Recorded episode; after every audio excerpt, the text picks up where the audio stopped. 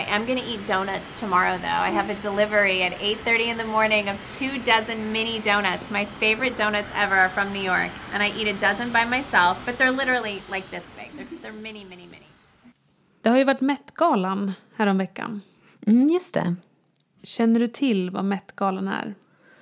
Mm, innan har jag inte gjort det. Och jag har faktiskt inte varit eh, särskilt brydd heller om det. Men i år så har jag av någon anledning varit eh, ganska intresserad och då faktiskt förstått vad det är för något. Det är då en välgörenhetsgala som hålls av Met-museet i New York som, då är, som står för Metropolitan Museum of Art. Och det är The Costume Institute som håller i den här välgörenhetsgalan. Eh, och årets tema är då camp. Som bara betyder egentligen eh, överdrivet mode. I en essä från 1964 så skrev Susan Sontag att camp, eh, hon definierar camp som love of the unnatural, of artifice and exaggeration. Så det är egentligen det det är. Okej, så att det här museet håller alltså en välgörenhetsgala varje år med ett tema. Och årets tema är camp. Bra, då har jag lite koll. Och så har de då olika personer som hostar det här. Och i år är det bland annat Harry Styles och Lady Gaga som är med och håller i det här. Just det. Mm. Men har du, koll, har du kollat något på, på modet då? På Jo, men- vad kändisarna har haft på sig? Ja, men det har jag faktiskt. Jag brukar alltid scrolla igenom. Jag tycker det är ganska roligt för att även fast jag inte har så bra koll på vad Met-galan är, eller liksom de här temana som brukar vara ganska udda, så tycker jag att det är roligt att kolla på klänningarna, för, eller liksom klänningarna och outfitsen. För det brukar ju vara ganska så här, flippade outfits, Exakt. vilket alltid är roligt att kolla på. Så att jag har scrollat igenom. Mm. Har du några favoriter? Ja, men absolut. Ehm, jag har valt ut tre favoriter. Mm, och en är då Lily Collins. Eh, skådisen som är Phil Collins dotter. Eh, och hon hade ju på sig den här jätte, liksom, sagolika, lite så här 60-tals vita klänningen med så här litet släp. Och så hade hon ju framför allt den här håruppsättningen som var väldigt liksom, men det kändes väldigt 60-tal. Eh, och den tyckte jag var så himla vacker bara och den passar henne så himla bra. Så den tyckte jag väldigt mycket om. Jag förstod det som att det var någon slags hommage till Elizabeth Taylor. Och hon är ju väldigt lik Ja. Elizabeth Taylor. Så det är också, det är också bidragit till varför hon... Det kändes så naturligt att hon skulle ha det här på sig. Ja, verkligen. Och jag har sett det har tydligen blivit så här en grej också, typ en makeup challenge. Eller att folk försöker så efterlikna den här håruppsättningen och hennes sminkning. Så det är väldigt roligt. Så den, den tyckte jag väldigt mycket om.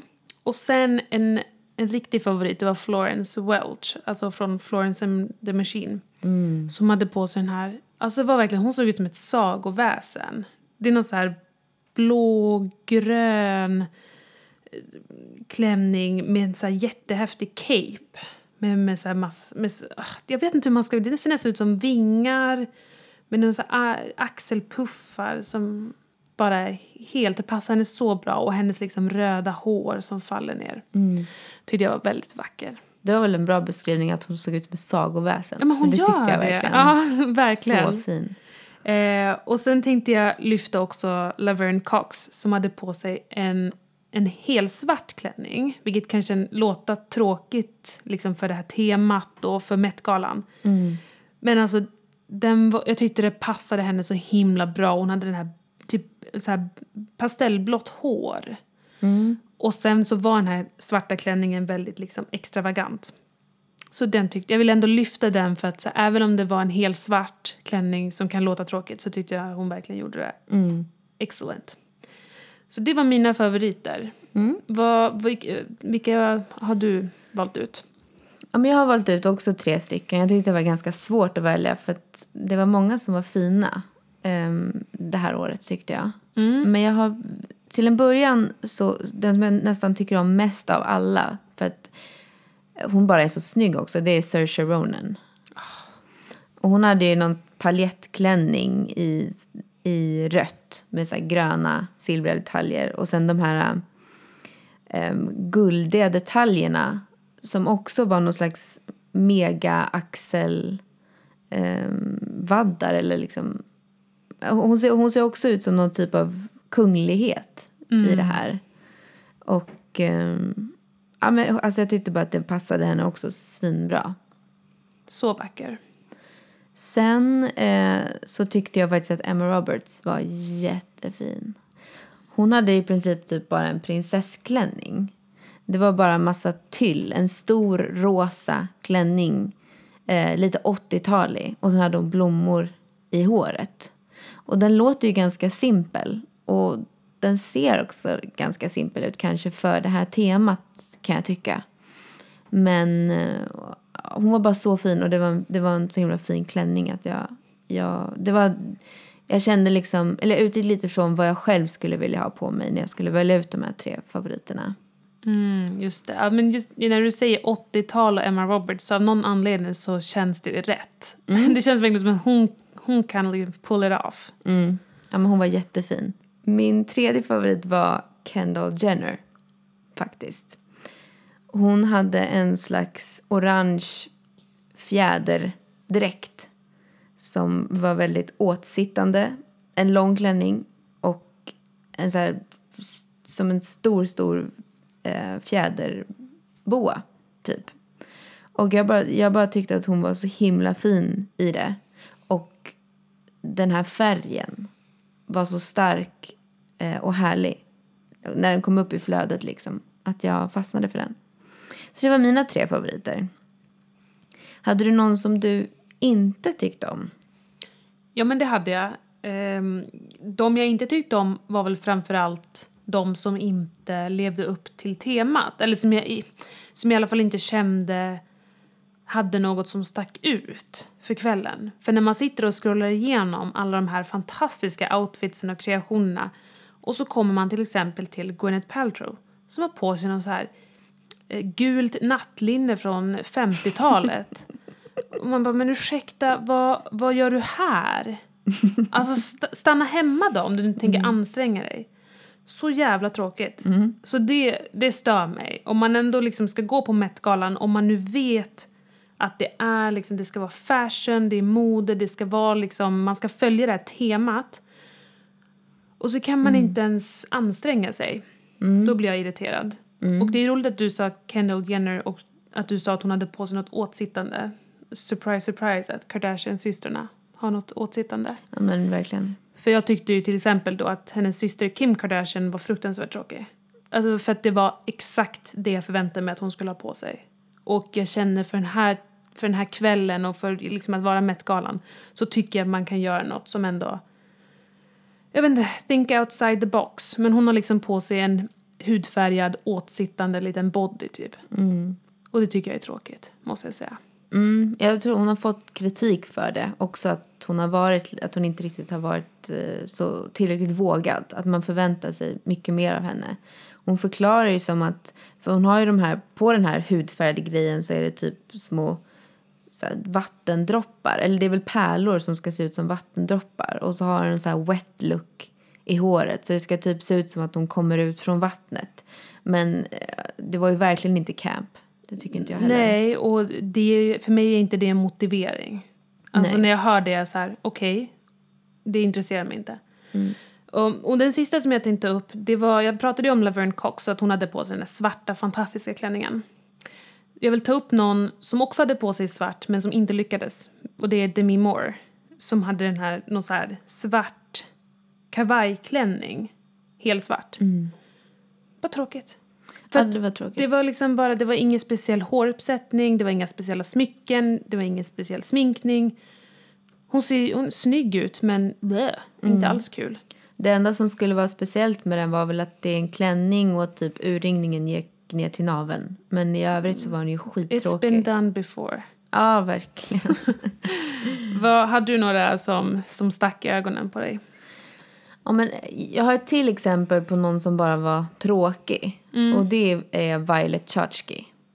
Eh, från eh, RuPaul's Drag Race. som jag har nämnt förut men inte riktigt förklarat vad det är. Men det är alltså en eh, reality-tv-serie, eller det är en, en tävling för drag queens. Och Violet Chachka har då vunnit en säsong. Eh, och hon var där och hade på sig bara en svart klänning. Men det jag tycker är intressant med det här är att eftersom hon är en drag queen så kanske folk tänker att bara genom att vara en drag queen så är hon camp. Så hennes eh, kostym behöver inte vara det. Förstår du vad jag menar? Att det blir som ett, ett frikort. Eller, nej, frikort kanske är fel ord. Men att det blir som ett så här... Ja, men när hon Det kommer spelar dit, ingen roll. Ja, när hon kommer dit så tänker folk att det här är ju camp. För hon är en drag queen. Men hennes klänning var lite tråkig. Tycker jag. Ja, jag håller med. Ehm, sen var en annan vinnare av RuPaul's Drag Race där, Aquaria. Och hennes klänning var bara skitful. den var bara ful. Alltså det var någon slags... Alltså massa typ svarta trasor. Eh, nej, jag tyckte faktiskt inte att hon var något fin. En person som följde, som också följde temat, men som bara jag inte tyckte om, det var Katy Perry. Som var klädd som en kristallkrona. Ja. Hon var ju helt klart camp, men det var ju fult. Nej, men jag håller med. Jag tyckte faktiskt inte heller att det var så... Alltså spännande. Men efter en sekund så är det så här, jaha. Mm. Men det, är- det, är lite, det är lite intressant för att hon var väl ändå kanske mest camp av alla de vi har nämnt. Det är sant. Och, sen, och några andra som verkligen var camp var väl kanske typ Lady Gaga. Som Ja. hade typ fyra olika utstyrslar. Ja. Eh, och Zendaya som hade någon slags Askungen-klänning som ändrade färg när hon stod på röda mattan. Och Cardi B hade ju också, hon såg ut som någon slags kunglighet som hade en klänning, jag vet inte hur långt släp det var. Um, och de, de har vi inte nämnt som våra favoriter. Men de var ändå kanske mest camp på hela kvällen. Det är sant. Och jag menar, jag, jag kan ju absolut ge dem det. Och att när man, när man ser de här liksom fantastiska som Cardi B's, alltså det är ju, man blir ju nästan till sig. För det är en sån häftig outfit. Men nej, alltså det är, inte, det är inte ändå inte min personliga favorit. Och det kanske är lite för att man tänker också som du sa, vad skulle jag ha på mig? Precis. Om jag gick på Met-galan, det här temat, då skulle jag vilja se ut som Florence Welch till exempel. Jag skulle inte vilja ha Cardi B's outfit, men det har ju också att göra med vem jag är. Jag skulle inte kunna pull it off. Nej, men det, då, då liksom kan man ju dra slutsatsen att vi, vi, inte, vi har ju valt favoriter som inte är camp då. Att camp är för överdrivet för oss, helt enkelt. Så kan man nog säga. Men ska vi prata om männen då, kanske? Gärna. Det var ju bristfälligt, Absolut. kan man ju säga, på den fronten. Ja, Ehm, skämmes. Mm. Det var ju några män som faktiskt inte ansträngde sig överhuvudtaget. De kom dit i svart kostym. Alltså, Alexander Skarsgård, vad fan gjorde du där? Stanna hemma. Alltså, stanna hemma. Och jag vet inte vem som fick för sig för att bjuda honom för att han är ju inte, inte som att han är en så sprudlande och rolig person i övrigt. Så jag vet inte varför de trodde att han ens skulle kunna göra liksom någon slags camp-outfit. Nej, alltså så jävligt tråkigt. Alltså jag blir faktiskt, jag blir arg. För att då tänker jag att det finns personer som skulle kunna gå dit och bjuda på en större show. Men då ska Alexander Skarsgård stå där i en helt vanlig jävla smoking. Ja, men det är väl lite samma som... Det väcker så mycket känslor. Liam Hemsworth gjorde ju samma sak. Ja, Men han levde ju bara på att han var där med Miley Cyrus. Men varför skulle han dit då Nej, men jag göra? vet inte. Det var ju andra par som faktiskt ansträngde sig. Typ Joe Jonas och Sophie Turner som var skitsnygga. Sant. Och för övrigt Nick Jonas och Priyanka. Mm. precis. De, men eh, de har i alla fall liksom... De, de har ju hållit sig till temat. Varför ska man... Alltså, då- varför, eller så här, man kan komma dit men gå inte på röda mattan. Det är lite så jag känner också. Så här, du kan väl gå dit, om du nu är där för liksom välgörenhetssyfte, att de kanske ska donera pengar, gör det då. posera inte för bilder i din svarta kostym. Det var ju några män som också som hade i princip svarta kostymer men som gjorde minimal effort för att typ komma undan med att de skulle vara lite camp. En av dem var ju eh, till exempel Sean Mendes som hade någon slags det var någon slags sömndetalj. Nej, alltså. Så han hade en svart kostym med, med typ små detaljer. Ehm, eller typ Richard Madden som hade en, någon slags... Att det är lite så punk-inspirerat men så light. Ja, alltså det var väl typ en liten säkerhetsnål och sen lite pösiga kostymbyxor. Och helt svart. Helt svart. Och sen hade han gjort någon lite så grå slinga i håret. Mm, snygg men nej. Nej. It's not enough. no, no way. Ehm, och sen var det kanske då eh, Rami Malek som, eh, och Taron ehm, Egerton. Mm. Som, och det här gör mig lite irriterad eftersom att de har porträtterat Freddie Mercury och Elton John, liksom kings of camp Ja. egentligen. Och så kommer de och, nej men nej, Ja, men jag hade verkligen förväntat mig mer. Alltså, speciellt Rami Malek. Jag, vet inte, jag kanske inbillar mig det här, men det känns som att när det var award season här i början av året så kände jag ändå att han hade ganska spännande outfits på röda mattan. Mhm, vad hade han då, då? Typ en röd kostym. Men ja, kanske. Ja. Jag kanske gav honom för mycket cred nu. Jag vet inte. Men besvikelse, absolut. Besvikelse. Det är på röda skor, du är inte camp liksom. Men vilka män var det som var där som faktiskt gjorde jobbet då? Ehm, jag tänker spontant på Ezra Miller som kom dit och hade någon så här sminkning ehm, med så här flera ögon. Sex ögon hade han. Ja, men precis. Alltså superflippat. Och sen också liksom en rolig outfit. Och en mask med sitt eget ansikte. Ja. Utan sex ögon. Han var så jävla snygg. Jag menar alltså, jag älskar det. Jag älskar det. Det ska vara flippat. Det ska vara extra. Det är ju exakt det som temat är. Så bra jobbat, Ezra. Då känner du kanske samma med Jared Le- Leto. Ja, jo precis. Som Kom- hade sitt eget huvud liksom under armen. Absolut. Bra jobbat. Jag tyckte faktiskt att han var ascool här. Ehm, sen Harry Styles. Han hostade ju så att, liksom, så då kan man ju kanske förvänta sig att han skulle hålla sig till temat. Han, det var inte mycket. Han hade någon, någon klack på sina skor. Han hade en um, see-through blus. Um, högmidjade byxor och typ ett örhänge. Just det. Han var jättefin. Absolut. Men alltså... Ja, men jag, jag, jag ger honom godkänt, men han får ju inte MVG. Jag tänker vi lägger till en länk i avsnittsbeskrivningen. Där man kan se alla de här bilderna och outfitsen. Om man skulle vilja det. Gå in och kolla.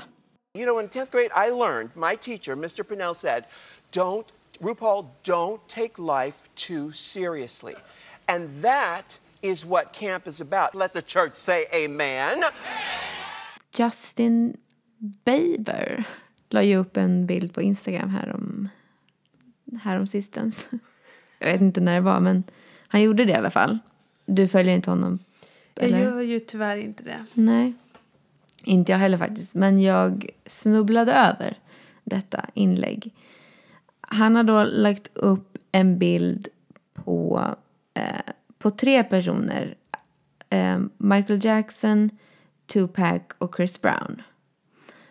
Och det är någon slags eh, ekvation där att Michael Jackson plus Tupac är lika med Chris Brown.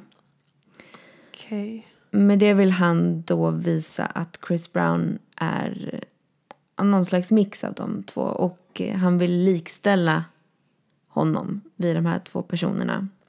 Han menar då att Chris Brown är mm, typ eh, legendar i princip. Och skriver att alla väntar tills människor dör innan de ger dem äran de förtjänar. Och att vi då inte ska vänta med att ge Chris Brown äran han förtjänar. Så inte göra samma misstag som med Michael Jackson och Tupac. För Michael Jackson fick ju ingen ära när han levde. Fan, varför hyllade du inte Michael Jackson när han levde? Ja, det var dumt av oss. Ehm, men sen skriver han också då att de människor som har missat den här mannens talang på grund av ett misstag han gjort, de måste tänka om. Vad, vad tänker du om det här nu spontant, du som inte har hört det här tidigare? Alltså spontant så förväntar jag mig inte jättemycket från Justin Bieber. Men att han refererar till en misshandel som ett misstag, för jag gissar att det är det han refererar till. Det är liksom, det cementerar ju verkligen att den här människan inte har så mycket att komma med. Han också liksom jämför honom med Michael Jackson.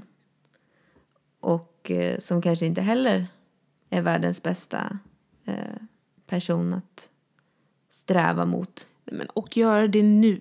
Alltså det, det är så jävligt okänsligt. Alltså så här, tyck, okej visst Justin Bieber, tyck vad du vill. Men att liksom göra det som, det blir som ett statement. När den här dokumentären då, Finding Neverland, som handlar om eh, de här personerna som utsattes för övergrepp som barn av Michael Jackson, har liksom kommit, talar ut. Att lägga upp ett sånt här inlägg som en hyllningstext till Michael Jackson och en kvinnomisshandlare känns som så här, okej. Varför ska jag lyssna på dig? Det är jävligt klantigt. Alltså jag bara förstår inte varför, varför man vill sätta sig själv i den positionen. För han måste ju veta att han kommer få kritik. Att folk kommer att reagera. Och det känns som att han tidigare har varit ganska verbal med att, så här, att han tycker det är jobbigt när han får kritik. Han tycker det är jobbigt att vara i rampljuset på det sättet. Och han tycker det är jobbigt när hans fans är jobbiga till exempel. Man bara, okej men kanske dra inte till dig så mycket uppmärksamhet då. Gör musik, ha kul med det och sen kan du kanske bara inte säga dumma saker så löser det nog sig självt. Lättare sagt än gjort kanske för, för Justin Bieber. Ja, verkar som det. Men det här får en ju inte att känna liksom särskilt stor em, ömhet för den här personen direkt. Men han har nu släppt en ny låt med Ed Sheeran. Som jag vet att du tycker om väldigt mycket. Ja, det gör jag ju. Alltså, men jag tycker också om Ed Sheeran väldigt mycket. Jag menar ju det. Jag menar inte att du tycker om Justin Bieber. Nej, men jag menar att, jag tänker att det kan förklara varför jag tycker om låten väldigt mycket. För att den har, det är ju Ed Sheeran som har skrivit låten. Ja, ja, ja. jag menade låt... Alltså jag menar att du tycker om Ed Sheeran. Jaha, okej. Okay. Du menar så. Okej, du tycker om låten också? Ja, det var, Verkar det som. Ja, men ja, det tycker jag. Jag tycker att den är härlig. Vad heter låten? Nej, men Ja, I så don't du tyckte care. inte om ja, den så mycket. sluta. I don't care, tror jag. Ja. Jo, men det stämmer kanske. Men du tycker att det är en bra låt? Ja, men jag tycker att det är en härlig låt. Den kommer säkert spelas massa i sommar och jag tycker man får bra vibbar av den. Men som sagt, jag tycker ju om, väl, jag tycker om Ed Sheeran väldigt mycket. Så för mig så förklarar det varför jag tycker om låten. För att försvara att jag tycker om en Justin Bieber. Nej. Ja, nej, men alltså jag själv tycker om eh, mycket av Justin Biebers lite senare musik. Eh, som han gjorde kanske för typ, vadå, fyra, fyra, tre år sedan. Eller, alltså, inte de låtarna som han gjorde när han, var, när han började. Baby. Baby till exempel och, och, och de som kom Boyfriend. efter. men Boyfriend gillade jag i och för sig. Men okej, men jag, jag, jag, jag tycker om honom. Jag tycker att den här låten är ganska tråkig. Men det, den är liksom, det är inget fel på den. Jag tycker att det känns naturligt att de två gör en låt ihop. Och jag tycker att deras röster gör sig väldigt, väldigt bra ihop. Det håller jag med om. Jag tycker också att de... Ibland så är det nästan som att man inte kan höra heller skillnad på dem. Men de har väldigt lika Ja. röster, men lite olika sångstil. Precis, så att man hör ju när Justin Bieber kommer in och börjar waila och då man bara okej, nu är det Justin Bieber. Men det här det är lite intressant eh, med Ed Sheeran. För han är ju också väldigt bra kompis med till exempel Taylor Swift. Åh, Som, vi, Taylor Swift. som, som vi har pratat om också i ett tidigare avsnitt. Som, som du inte känner eh, kanske lika starkt för. Eh, Jag ska inte jämföra din relation till Taylor Swift med Justin Bieber. Men Nej, det kanske inte är personer som du är jättestora, är ett jättestort fan av. de har en gemensam nämnare. Att de båda verkar komma överens med Ed Sheeran. Mm, vad säger det om Ed Sheeran menar jag? Ja, nej men jag, jag är inte övertygad om att Ed Sheeran är liksom världens roligaste person. Men för mig är det så här, Ed Sheeran gör bra musik, jag tycker om hans musik. Och där slutar det typ. Jag har lärt mig, det här är ju också så här, när man upptäcker någon lite senare i livet. Då tror jag att, för mig så känns det så, då har jag lite enklare att separera artisten med, med musiken. Med Ed Sheeran till exempel så är det så här, ja, men jag uppskattar Ed Sheerans musik men jag behöver liksom inte följa Ed Sheeran på Instagram, jag behöver inte veta vart han bor, jag behöver inte veta vem han dejtar. Det är lite, lite mer avstånd. Så alltså, jag vet inte, Ed Sheeran kanske inte, han kanske är en supertråkig person, han kanske är en oskön person. Ja, men alltså... Ja, lite. Med tanke på att han har gjort en låt med Justin Bieber. Som, och, och jag bara tänker att... ehm, vad behöver Ed Sheeran göra för att du ska sluta lyssna på hans musik? Och nu drar jag då en parallell då till till exempel Chris Brown. Som är eh, kvinnomisshandlare. Men... Och hade du då... Nu kanske inte du lyssnade på Chris Browns musik innan. Ehm, ehm, men du gör ju inte det längre. Förstår du vad jag menar? Ja, men jag förstår. Och det är, alltså det är verkligen en jätte, jätteintressant diskussion. För att just det här med att separera ett, en artist eller en, en konstnär från verket. Och ska man göra det och hur ska man göra det i så fall? Jag tänker ju spontant på till exempel Johnny Depp. Som jag var ett jättestort fan av som, när jag växte upp. Så verkligen upp till honom och tyckte om de filmer han gjorde och tyckte att han var en jättebra skådespelare. Och det, jag tycker ju fortfarande att filmerna är bra. Men det kom ju ut för några år sedan att han har han misshandlat sin, sin, sin fru, eller dåvarande fru. Och ärligt talat, sen dess, jag, då, nu skiter jag fullständigt i Johnny Depp. Jag vill inte se hans filmer. Jag tyckte det var skittrist att behöva se Fantastic Beasts och att han var med. För att allting som han stod för, det här som jag såg upp till, det försvann liksom i stunden som jag läste det. Men har du någon, har du någon favoritfilm? Alltså en, en film som verkligen betyder mycket för dig som han är med i som du har behövt ge upp? Eller har du haft tur att, eh, att han inte är med i någon av de filmerna som, som du inte riktigt skulle kunna släppa taget om? Nej, men han- är ju med, han är ju Jack Sparrow. Jag älskar Pirates of the Caribbean-filmerna. Men kommer du, kommer du sluta kolla på Pirates of the Caribbean? Nej, Nej. det tror jag inte. Jag tänker lite, för jag tänker nämligen på mig själv och Michael Jackson. Ehm, och eh, alltså, jag- jag var ju, han var ju liksom min största idol när jag var liten. Hans musik var, var mitt liv. Och jag är ju inte ensam om, om att känna så här, vet jag. Men, och hans låtar, många av hans låtar och Jackson 5s låtar är liksom med i soundtracket till mitt liv. Som har liksom spelat roll i stora stunder i mitt liv.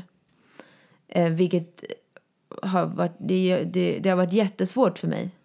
Och det är ju såklart, alltså jag har ju, i och med att den här dokumentären kom ut så har jag helt plötsligt insett det här. Men jag har ju vetat om det här någonstans i bakhuvudet i minst tio år. I alla fall sedan han dog. Men jag har ändå fortsatt lyssna på hans musik. Men när den här dokumentären kom ut då, då har det blivit som att jag typ har insett att att jag har missat någonting. Att jag, att, att jag kanske inte har gjort rätt i att strunta i att hans musik får spelas. Vilket den gör och, och, och den spelas överallt ju. Och kommer förmodligen fortsätta göra. Men nu, nu mår jag dåligt av det. Samtidigt som jag aldrig kommer kunna eh, jag kommer aldrig kunna släppa de här låtarna men jag, jag vet inte om jag skulle kunna liksom söka fram låten på Spotify. Till exempel men Black or White som är en låt som jag tyckte väldigt mycket om när jag var liten. Jag vet inte om jag skulle kunna söka på den och spela den på min Spotify. För det skulle, vara, det skulle ta emot. Ja, men jag, jag förstår verkligen det du beskriver. Och att vilja göra rätt och vilja göra något som känns moraliskt rätt. Och sen ha de här, till exempel nostalgikänslor som kan vara väldigt, väldigt starkt. Och det jag tänker, det som blir lite klurigt det är ju med till exempel Michael Jackson och typ hans låtar. Att de känns så extremt starkt förknippade till honom och hans liksom personliga uttryck. Det är liksom hans konstnärliga uttryck. Han behöver kanske inte nödvändigtvis ha skrivit låtarna men det är ju ändå hans låtar. Det jag känner med till exempel Pirates of Caribbean när jag kollar på det är att jag, jag försöker att tänka att okej, men Johnny Depp ska inte få förstöra den här liksom världen som det är. Ehm, och det här är ju en regissörs vision och det är en story och det finns andra skådespelare och jag försöker liksom att tänka att okej, men ja, de har ju inte gjort något fel. Däremot med till exempel Woody Allen som också är en sån där regissör som många har behövt ta ställning till. Jag har också tyckt väldigt mycket om Woody Allens filmer men har ju också insett på senare år att det, det känns liksom inte rätt. Och att se hans filmer, då känns det som att de är så extremt förknippade med honom och hans liksom personliga uttryck att det känns så fel. Det är svårt för det är lite som du säger att till exempel Woody Allens filmer, de är ju, i, hela filmen är ju då förgiftad av Woody Allen. Medan Pirates, det är bara en liten, liten bit då som, som är förgiftad egentligen. Men eh, ja, det är jättesvårt. Det är verkligen svårt för att som sagt, jag sa ju precis att Fantastic Beasts tyckte jag var jobbig att se för att Johnny Depp var med. Men det är ju inte, det är inte Johnny Depps vision. Det är ju, nu har ju de valt att casta honom efter att det här hände. Um, vilket är, det är ju liksom en hel diskussion för sig själv. Men ja, det är, det är en jätteknepig diskussion. Men jag tänker att det viktigaste är ju att vi pratar om det här. Att vi, uppmärk alltså att vi inte låter diskussionen dö. Och jag tycker det är så himla viktigt att de här dokumentärerna får visas och att folk pratar om dem. Mm. Och sen, det ska ju vara jobb. Alltså det, det, det får vara jobbigt. Men liksom ibland så måste man ju ta de här jobbiga valen. Way up high, there's a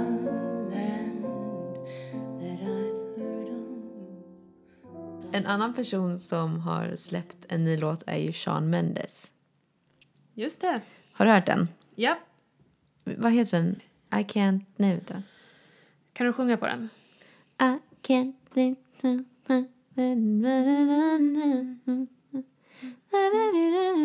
I can't have, Can't have you. Kanske. Just det. Väldigt, väldigt bra låt. Ja, men- Catchy låt. Ja men verkligen, den är, den är trallvänlig. Mm. Men jag, Eh, undrar,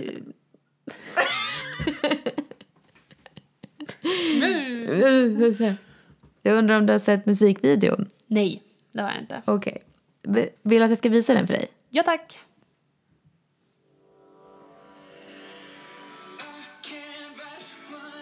Doesn't matter about you, can't drink without thinking about you. Vad löjligt att jag glömde texten. Jag, jag sjunger den hela Ja. tiden.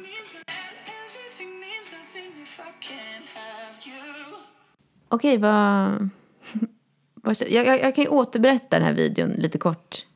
Det börjar ju med att han sitter, att Sean Mendes sitter i en soffa med någon slags backdrop. Han är i, han är i en lagerlokal. Och sen är det en sån här uppsatt backdrop av Toronto, som han ju är ifrån. Och där så sätter han på sig en tröja. Sen går han ju till ett piano, spelar lite på pianot. Och sen, eh, sen går han till en säng. Eh, nej, där tar han av sig tröjan igen. Och eh, sen lägger han sig i sängen och då dyker upp en, en tjej där som ligger bredvid. Sen eh, gick han därifrån och gick och sjöng lite på, på en scen. Var det väl. Ja, men just det, det, när han stod där vid scenen och sjöng, då slutade det med att han, att han drog upp, att han tog av sig det här linnet som han hade på sig också. Så han tog av sig ännu mer kläder. Sen hade han på sig allting igen eh, och satt då vid massa gymredskap. Och sen reser han sig och går förbi en gospelkör. Eh, och sen så börjar han springa och, och, på ett löpband. Och sen är det slut. Ja, inte nog med att jag behövde kolla på hela den här musikvideon. Jag behövde genomlida det igen. Nu när du berättar den för mig. Men det jag tycker är intressant med den här videon är ju att den är, det är en väldigt snygg video. Alltså estetiskt, alltså klippningen och så. Men jag, fa- jag fattar inte konceptet. Jo, men jag tycker att den, den är snyggt filmad, liksom coola vinklar och så. Ehm, men ehm, jag, jag, först, jag, förstår, jag förstår inte. Va, vad fan är det som händer? Nej, men så jag är så jävla tråkig. Alltså så att jag, det här känns som att nu har de gjort en video för att visa att Shawn Mendes är snygg. Och det hade jag kunnat googla en bild på och få bekräftat. Så att hela den här videon är meningslös, tycker jag. Alltså visst att den hade lite så här rotations... f- klippningar som var snygga. Men eh, jag somnade så att... Ja, men eh, för att det är ju precis som du säger att det känns ju som att syftet med den här är att bara visa upp honom eh, som en perfekt varelse som han nu råkar vara. Eh, och så ska han ju sitta vid pianot lite och sjunga lite och, och sådär och även träna lite och ha en tjej. Så att vi får och sen så ska han ju ta av sig och, och, och klä på sig och spänna sina muskler. Vid två tillfällen i videon så är det typ bara hans biceps Ja. som syns. Ehm, och ehm, det- känns ju som att den här videon är för hans fans, om du förstår vad jag menar. Ja, Så att eh, jag kan hålla med om att, att på så sätt är den ju, är den ju meningslös. Men, men eh, jag har ju förstått då, tack vare den här videon, att han faktiskt är perfekt. Han är, han är, han är perfekt. Alltså han, han sjunger jättebra. Han spelar flera instrument. Han skriver musik. Han eh, är vacker, om jag inte redan hade sagt det. Alltså han är han är ju sinnessjukt vacker. Det är helt Absolut. orimligt. Och sen eh, så är han ju en trevlig person. Jättetrevlig, bra på intervjuer. Eh, också tränar och en hälsosam... Alltså... Och det, här, och jag, det jag kommer fram till är att han är för perfekt. han är en svärmorsdröm. Han är så perfekt att, att jag blir äcklad av det. Ja, men ja, absolut. Det, han är Taylor Swift. Han är en manlig version av Taylor Swift. Nu ska jag ju bara säga då att jag också är, har förstått att jag, att jag nu är attraherad av honom. men sen i övrigt så, så, så kan jag ju konstatera att ja, men jag, jag har missat honom helt enkelt. Nu förstår jag ju att han är, är skitsnygg, talangfull person. Han faller ju verkligen i linje för ditt tycke för manliga solister. Ja, tycker du? Ja, låt oss säga Harry Styles, Charlie Styles- Puth, Okej, jag, Shawn alltså, Mendes. Det är typ samma person. jag håller inte med. Jag håller med om att Charlie Puth och Shawn Mendes är väldigt lika. Harry Styles, he's special. eh, nej men okej, jag, jag köper det. Men eh, jag tror att jag har också ignorerat det här för att han är ju vadå, fyra år yngre. Just Och har ju varit ett barn i princip. Nu är han ju... vad- vad- han måste väl fylla 21 i alla fall. Ja, Så då känns det mer rimligt liksom, att jag kan vara attraherad av honom. det är okej nu. Ja, men jag, jag känner att det ändå är det. Ja. Ehm, men alltså, jag, jag har fattat att han är snygg men sen, sen så stör jag ju mig jävligt mycket på det här. På den här imagen som han har som en perfekt varelse. Han har, han har inga fel. Och det här är ju inte relaterbart för fem öre. Nej, det är inte så intressant. Det är lite det jag känner när jag tittar på den här videon. Jag, en, alltså jag, jag kan tralla på låten, men som artist så känner jag liksom inget speciellt. Det tilltalar mig inte. Det, det är ju som du säger, det är liksom för välpolerat. Men för att det jag kan känna ändå, för nu har jag inte lyssnat på hans musik men då försökte jag lyssna på hans senaste album. Och det är ju liksom, men det är ganska skönt ibland att lyssna på sån musik som bara är ingenting. Förstår du? Det är bara en person som sjunger och akustisk musik typ. Eh, Eller det kanske är lite, men det är väldigt simpel musik. Och bara liksom eh, singer-songwriter-låtar. Och ibland är det så skönt bara att säga, okej men det här är inte eh, svårt på något sätt eller speciellt eller komplicerat på något sätt. Det är bara liksom en snubbe som sjunger. Men vi kan alltså komma överens om att det finns, finns personer som kan vara för perfekta. Ja. För att knyta ihop hela den här säcken så har ju eh, Shawn Mendes förra året på Met-galan gick han med Hailey Baldwin. Som nu är Hailey Bieber. För hon har gift sig med Justin Bieber. Och jag tycker det här är väldigt intressant då. För, att, för det första så var det väldigt konstigt. Det är väldigt sjukt att tänka att för exakt ett år sedan så var hon på Met-galan med Shawn Mendes och de såg ut som ett par. Det var väldigt liksom tydligt. Och innan ett år har gått så har hon hunnit gifta sig med en annan snubbe. Men det är ju någonting i kändisvärlden nu att man ska gifta sig snabbt. Alltså det händer ju hela tiden. Alltså jag tänker på Ariana Grande och Pete Davidson förlovade sig efter att ha varit tillsammans i en vecka typ. Nick Jonas och Priyanka, de gifte sig, de var dejtade i typ ett år. Sen gifte de sig. Sophie Turner och Joe Jonas, också gift sig nu. Det är en grej. Det är en trend. Men min, min slutsats är här att, att Hailey Bieber, hon, hon måste ju då ha insett på Met-galan där att Shawn Mendes, han var för perfekt. Så hon ville ha ett jävla äckel istället och valde Justin Bieber.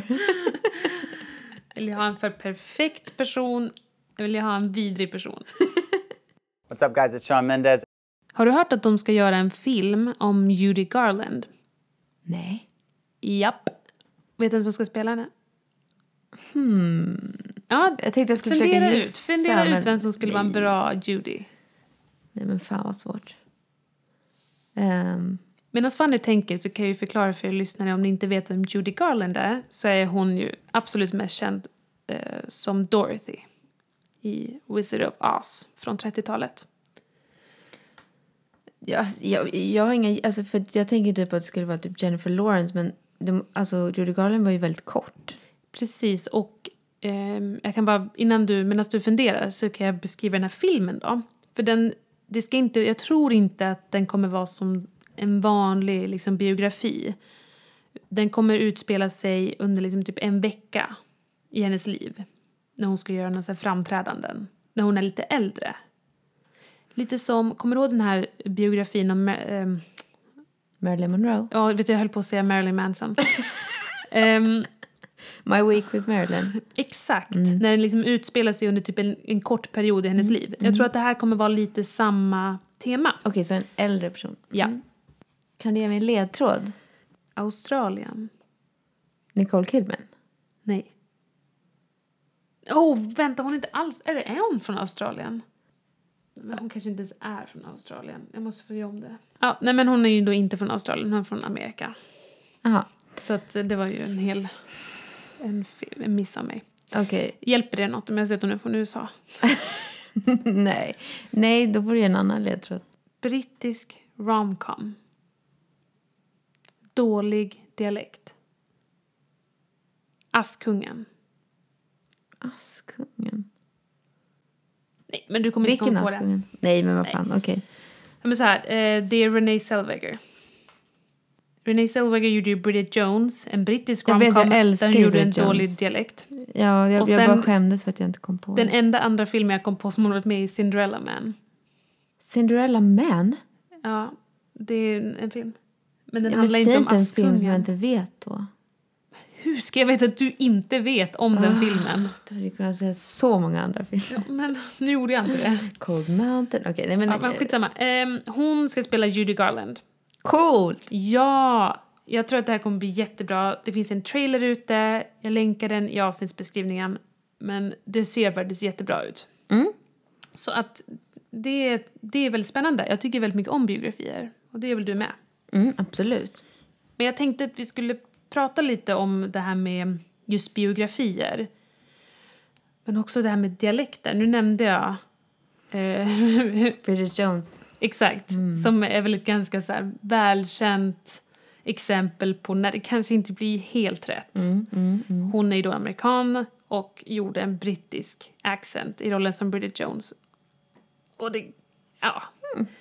Men jag såg eh, en väldigt eh, klassisk film i helgen. Nämligen Braveheart. Alright. Have you seen it? Nope. Nope. Nope. Okej, det var faktiskt första gången som jag såg den. Jag har, på, jag har ett projekt nu att jag håller på att se, bocka av alla klassiker som jag aldrig har sett. Och Braveheart var med på listan. Eh, vi behöver inte prata så mycket om Braveheart egentligen. Den handlar om, den utspelar sig på 1200-talet, den är baserad på en riktig person som heter William Wallace som Mel Gibson spelar. Mel Gibson är ju, en, är ju australienare. Nu knöt jag ihop det. Ja. Men Mel Gibson är ju australienare och han spelar ju då en skotsk person. Den här William Wallace är ju skotte. Aj då. Alltså det måste ju vara karriärmässigt självmord att göra en skotsk dialekt om man inte är från Skottland. Eller? Känns inte det bara så här, okej vilka dialekter kan jag fixa? Inte skotska. Jag försöker, jag försöker komma på någon annan som skulle ha liksom gett sig på det. Johnny Depp säkert. Ja, men, för övrigt, alltså Pirates of the Caribbean, alltså... Jag säger alltid olika efter varannan gång. Caribbean eller Caribbean. Pirates of Caribbean säger jag. Alltså, så hela, hela livet, bara, alla har sagt helt olika. Vet. Ingen vet vad det är. Nej. Hur som haver så eh, hatar jag Jack Sparrows dialekt. Alltså Johnny Depps dialekt. Ja men han ger ju på sig gång efter gång att göra den här brittiska accenten. Han gjorde det i Sweeney Todd och världen bara Johnny Depp kan du bara inte göra en brittisk dialekt. Nej men eh, summa summarum, eh, Mel Gibsons skotska dialekt funkar ju inte. Och han har ju fått ganska mycket kritik för den. Ehm, men jag tycker att det är väldigt roligt just det här med, med dialekter och att en skådespelare tar på sig att till exempel göra en dialekt ehm, eller spela en nationalitet som man själv inte har. Och just när man spelar en person som har funnits på riktigt. Så jag tänkte höra, nu nämnde vi några, ehm, några exempel här. Jag tänkte, har du några så här, biografier, men framför allt eh, karaktärsporträtteringar som du tycker väldigt mycket om versus som absolut inte funkar? Gud, vilken svår fråga. För du, alltså, det är inte så många som jag har sett. Men Jag tänker typ Walk the line. Biografier har du väl sett? Men vad är det för dialekt då som gör som ingen har? Men aha, jag tänkte att De det måste inte amerikaner. vara eh, just dialekten. Jag menar, nu menade jag bara så här Okej, för, karaktärsporträtteringar. för, om jag ska förstå det rätt här. Du menar alltså, det har ingenting med dialekter att göra utan jag ska bara välja en biografi? Ja, ja precis. Ja, nu var jag kanske otydlig. Jag ville komma till liksom karaktärsporträtteringar och hur, hur intressant det är med liksom när det blir bra och när det blir dåligt. Och ibland, ofta kan ju dialekten spela in, men det måste inte vara det som är kriteriet. Okej, okej, för då, då blev det ju lite större här. Det var därför jag blev så otroligt chockad över vilken smal, vilken smal... Jag, alltså jag skulle välja en person som spelar en verklig person som också har en dialekt som inte är ens egen. Jag fattar. Okej, då har jag koll på läget. Det är så svårt för att alla biografier som, som jag kan, kommer att tänka på är personer som jag inte har sett i verkligheten. Till exempel Marilyn Monroe. Um, alltså Michelle Williams som spelar Marilyn Monroe. Eller typ Gary Oldman som spelade Churchill. Mm. För det tyckte jag var ett bra framträdande men jag har ju aldrig sett Churchill. Okej, jag förstår. Jag förstår dilemmat. Ehm, men då är det ju svårt. Vem har du? Det finns ju ingen som du har sett. Mm, nej. Alltså jag menar bara när det känns som ett starkt...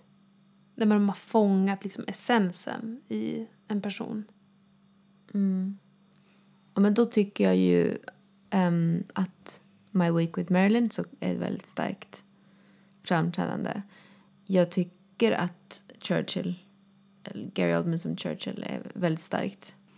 Jag försöker komma på mer som jag tycker om men jag, jag kan komma på en som jag inte tycker fångar essensen och det, ehm, det är en film som, som porträtterar John Lennon. Okej. Ehm, och då heter den Nowhere Boy. Nowhere Boy och vad fan, jag tappade namnet på honom också. Aaron Taylor Johnson. Exakt. Eller Aaron Johnson Taylor. Jag minns aldrig vilken hon heter. Aaron, Aaron Johnson. Ja, hur som helst. Eh, kan jag kanske tycka var ett svagare eh, framträdande eller porträttering. Eh, men till exempel om man ska, typ Bohemian Rhapsody som kom ganska nyligen. um, så tyckte jag ändå att uh, Rami Malek gjorde ett bra jobb faktiskt.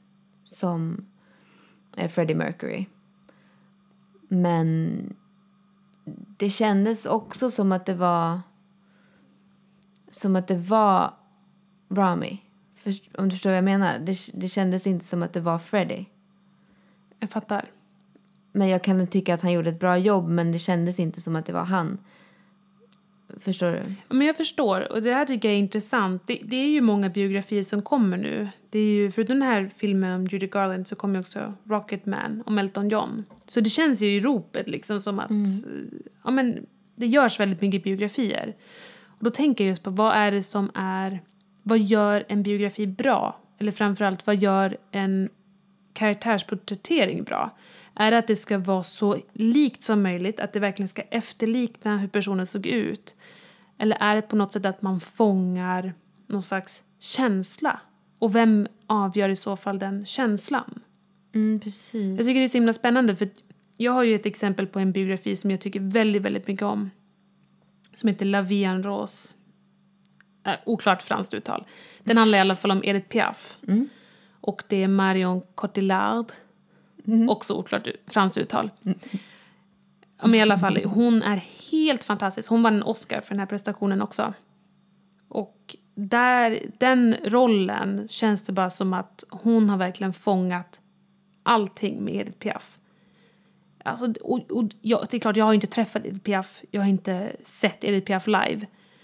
Men när man kollar på den här filmen så då är jag övertygad om att jag tittar på Edith Piaf. Det finns inte den här känslan som du beskrev om Rami Malek. Att så här, ja, det är ju fortfarande en skådis. Utan när man ser den filmen, då är man 100% övertygad om att det är Edith Piaf. Vilket det, jag tycker är så himla häftigt. Sen kanske Edith Piaf är en sån karaktär som är ganska tacksam att spela för att man kan förlita sig ganska mycket på smink och liksom hår och kostym. Jag tänker att det är lite samma med att spela Winston Churchill. Exakt. Man kan förlita sig ganska mycket på det. Ehm, att spela en, en karaktär som till exempel um, Joaquin Phoenix spelar. Han spelade ju ehm, Johnny Cash? Johnny Cash i Walk the Line. Där finns det inte egentligen så mycket att, eh, att gå efter. Det- Smink och kostym kan inte liksom, ta en tillräckligt långt för att man ska bli övertygad. Och han ser ju egentligen inte jättelik, eller han är ju inte egentligen jättelik Johnny Cash. Men han gör det väldigt bra. Precis, i den filmen så tycker jag ändå att, att en känner att det här är Johnny Cash. Exakt, och då har man ju på något sätt lyckats fånga känslan av Johnny Cash. Och det är så himla, jag tycker det är så himla intressant och tror, det är för mig är det lite där man vet om det är en bra karaktärsporträttering. Så är det här bara smink och kostym egentligen? Eller är det någonting mer? Precis. Helst ska det väl vara någon slags mix egentligen, tänker jag. Men vad, vad tänker du om den här eh, Rocketman då, som kommer? Biografin om Elton John med Taron Egerton i huvudrollen. Men jag är, jätte, jag är jättepeppad på den. Jag tycker att trailers, all- alla trailers har varit väldigt lovande. Jag tycker att han är väldigt lik Elton John. Nu har vi ju, det här är ju fördelen att Elton John fortfarande lever. Så att det blir väldigt nära på något sätt. Att jag gissar att Elton John säkert har varit involverad på något hörn och kunnat hjälpa till på ett annat sätt än om en person har dött för länge sedan. Ja, de har ju till och med uppträdit tillsammans och sjungit tillsammans. Ja men precis, och det är ju verkligen till hans fördel. Ehm, Jag är lite rädd att, den, att det inte kommer bli en jättebra film. Okej. Och jag vet inte var det kommer ifrån, men, men eh, jag tror att, att skådespelarna kommer göra ett bra jobb. Men jag, det känns bara som att jag förväntar mig så mycket. Jag vill så gärna att den ska vara bra. Att typ manuset kommer suga eller något. Tänk, tror du att det kan vara en risk att den kommer så tätt in på Bohemian Rhapsody? Liksom två brittiska så här, lead singers som, le, som hade en ganska så här, extravagant, campig eh, ett uttryck. Ja, det tror jag absolut. Men och som du säger så ser den ju i trailern, eller de olika trailersarna som finns, så ser den ju snygg ut. estetiskt snygg. Och fotot kanske kommer vara snyggt. Men det är just det här att, att det krävs så mycket för att manuset ska kännas rätt. Att faller det platt, då kommer jag bli besviken. Ja, Jag är lite rädd för det. Men såklart, jag hoppas att den kommer vara svinbra. Och jag är i övrigt skittaggad på att se filmen. Verkligen. Nu tappade vi bort lite det här med, med dialekter som du ändå började det här med. ja men jag, ja, det blir lite rörigt. Men jag tänker vi kan knyta ihop säcken med att vi tror att, att Taron kommer kanske göra en bra dialekt. Elton John, eftersom han ändå är britt. Ja. Eh, Rami Malek däremot är ju amerikan. Och gjorde en brittisk dialekt när han skulle vara Freddie Mercury. Sant. Eh, du låter förvånad så det känns inte som att du tänkte på det när du såg filmen. Vilket borde betyda att han gjorde ett bra jobb. Sant. Det är bra. Det är ett bra exempel. Eh, alla gör ju inte ett jättebra jobb. Och jag tycker att det känns som att det är svårare för amerikanska skådespelare att göra en brittisk accent än en brittisk skådespelare att göra en amerikansk accent. Vi ser väldigt många brittiska skådespelare i amerikanska filmer som gör ett väldigt bra jobb. Det finns en väldigt rolig video som jag tänker att jag kan länka till, bara som en liten bonus, där brittiska skådespelare beskriver eh, vad som är svårt med att göra en amerikansk accent. Och sen så säger de också vem som har gjort den allra sämsta brittiska dialekten eh, i en film of all times. Och då får man titta i klippet för att veta. Ja men det känns väl som ett perfekt avslut för veckans avsnitt. Tack så mycket för att ni har lyssnat idag. Ja men tack. Vi vill ju såklart att ni följer oss eh, om ni vill men alltså gör det bara. Gör det bara. Ja, gör Varför inte liksom? det. Kör. Det är bara att gå in och trycka på, på liksom följ och sådär. Världens enklaste Mm. grej. På Instagram heter vi ju eh, Har du hort podcast. Och på Facebook heter vi Har du hört. Sen har vi också en mailadress. Exakt. Eh, den heter har du hort podcast at gmail.com. Och dit kan man skriva om man har någon fråga eller om man har feedback. Eller om man vill säga hej. Man vill säga hej, man vill säga gud vad bra det här var. Eller så vill man säga vad fan snackar ni om för jävla skit? Jävla virrpannor. Här säger ni ju fel. I, i, till exempel. Vi kan ta det. Vi, tar, alltså vi vill gärna veta det. Ja. Jättegärna. Och om ni har missat det så släppte vi faktiskt ett till avsnitt i måndags. Ja, men det är så sjukt. Det är så Det är sjukt. så sjukt. Vi gav er en liten bonus. Alltså det är så bra. På Ja. måndag dessutom. På en måndag, den tråkigaste dagen på veckan, då langar vi ut ett avsnitt fyllt med Eurovision. Alltså. Ja, men om, om, om man missat det så gå in och lyssna på bonusavsnittet. Och rate oss med fem stjärnor. Ja. Tack för idag. Tack för idag.